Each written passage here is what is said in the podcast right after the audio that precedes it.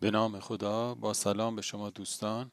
امیدوارم که در این عصر جمعه ساعاتی خوش را در کنار خانواده داشته باشید و از قصه امروز لذت ببرید. پسر جوان پس از عبور از صحرایی دور و دراز به قصر رسید. پدرش از او خواسته بود که به نزد مرد خردمند رفته و راز خوشبختی را از او فرا گیرد. مرد خردمند در این قصر زندگی می کرد پسر جوان با ورود به قصر بسیار متعجب شد. در یک نگاه زیبایی قصر و جنب و جوش و حیات بانشات آن او را متأثر کرده بود. مردم عادی در این قصر بزرگ به همراه آن مرد خردمند زندگی خود را میگذراندند. داد و ستد می‌کردند گفتگو می‌کردند و غذاهای لذیذ میخوردند. او مرد خردمند را در میان جمعی از مردم که به دیدارش آمده بودند یافت و منتظر شد که زمان عرضه کردن درخواستش شود. استاد بزرگ پدرم از من خواسته که به حضور شما بیایم و راز خوشبختی را از شما فرا گیرم. مرد به دقت به سخنان پسر جوان گوش داد و به او گفت که راز خوشبختی را به وی خواهد آموخت ولی ابتدا خوب است کمی در قصر به گشت و گذار بپردازد از زیبایی های آن لذت ببرد و بعد از ساعتی دوباره یکدیگر را ملاقات کنند. البته او قاشقی به دست پسر داد و دو قطره روغن در آن ریخت و از او خواست که در این گشت و گذار آن را با خود داشته باشد و مراقب باشد که روغنها نریزند. پسر جوان به راه افتاد و به گوش گوشی قصر و طبقات آن سر زد و همواره مراقب بود که روغنها از قاشق نریزند.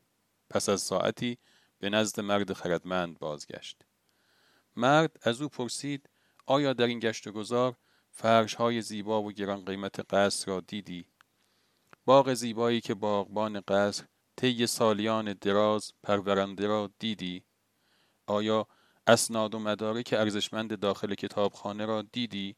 آیا از غذاهای لذیذ استفاده کردی؟ آیا با کسی از اهالی قصر گفتگو کردی؟ پسر جوان سر به زیر افکند و گفت که هیچ یک از اینها را ندیده و با کسی گفتگو نکرده و دائما مراقب روغنها بوده که نریزد. مرد خردمند گفت اشکالی ندارد. یک بار دیگر برو و زیبایی های قصر را از زیر نظر بگذران و دوباره نزد من برگرد. پسر جوان مجددا به راه افتاد و به گشت و گذار در قصر پرداخت. در حالی که همچنان قاشق روغن را در دست داشت.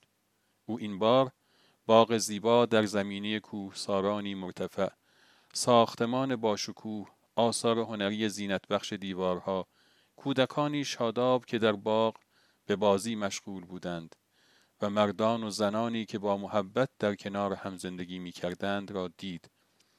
و با آنان گفتگو کرد و دوباره به نزد مرد خردمند بازگشت. پسر جوان آنچه دیده بود را به مرد گفت و آن را تحسین کرد.